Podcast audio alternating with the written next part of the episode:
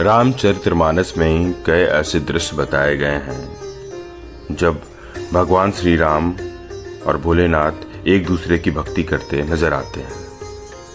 ऐसा ही एक रोचक किस्सा बता रहे हैं राम कथा के इस अध्याय में।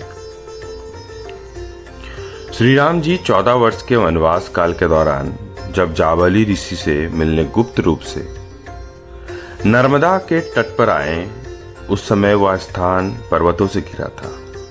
रास्ते में भगवान शंकर भी उनसे मिलने को आतुर थे। लेकिन भगवान और भक्त के बीच वे नहीं आ रहे थे।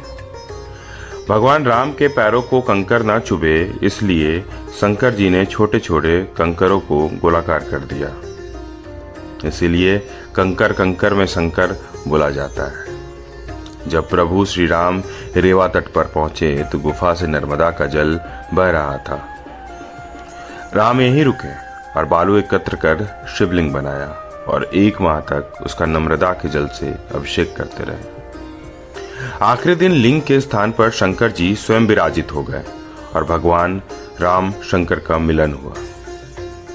रामचरित्र मानस में कई ऐसे दृष्टांत हैं जिनमें दोनों प्रभु एक दूसरे की आराधना करते दिखते हैं।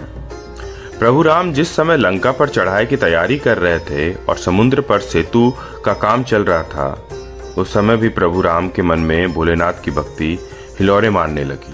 मानस के मुताबिक प्रभु राम ने कहा, यहाँ की भूमि परम रामनीय और उत्तम है, इसलिए असीम महिमा वर्णन नहीं की जा सकती।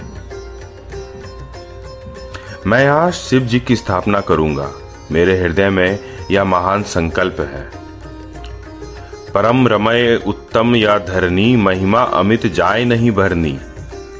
करी हूँ यहाँ शंभु स्थापना, मोरे हृदय परम कल्पना। इसके बाद ही राम ने यहाँ शिवलिंग की स्थापना की, जिसका नाम रामेश्वरम हुआ। श्री राम के रामेश्वर नाम की व्याख्या करते हुए कहा कि जो राम के ईश्वर हैं, वही रामेश्वर, यानी शिव हैं। वहीं दूसरी ओर शिव जी ने रामेश्वरम नाम के व्याख्या करते हुए कहा कि राम जिनके ईश्वर व रामेश्वर। जब दोनों ही भगवान एक दूसरे को अपना स्वामी मानते हैं तो फिर एक की पूजा से दूसरे का प्रसन्न होना स्वाभाविक है। भगवान शिव केवल अपने आराध्य राम की सेवा के खातिर ही हनुमान जी के रूप में अवतरित हुए और साबित कर दिया कि तीनों लोकों में उनसे बड़ा राम भक्त दूसरा नहीं है।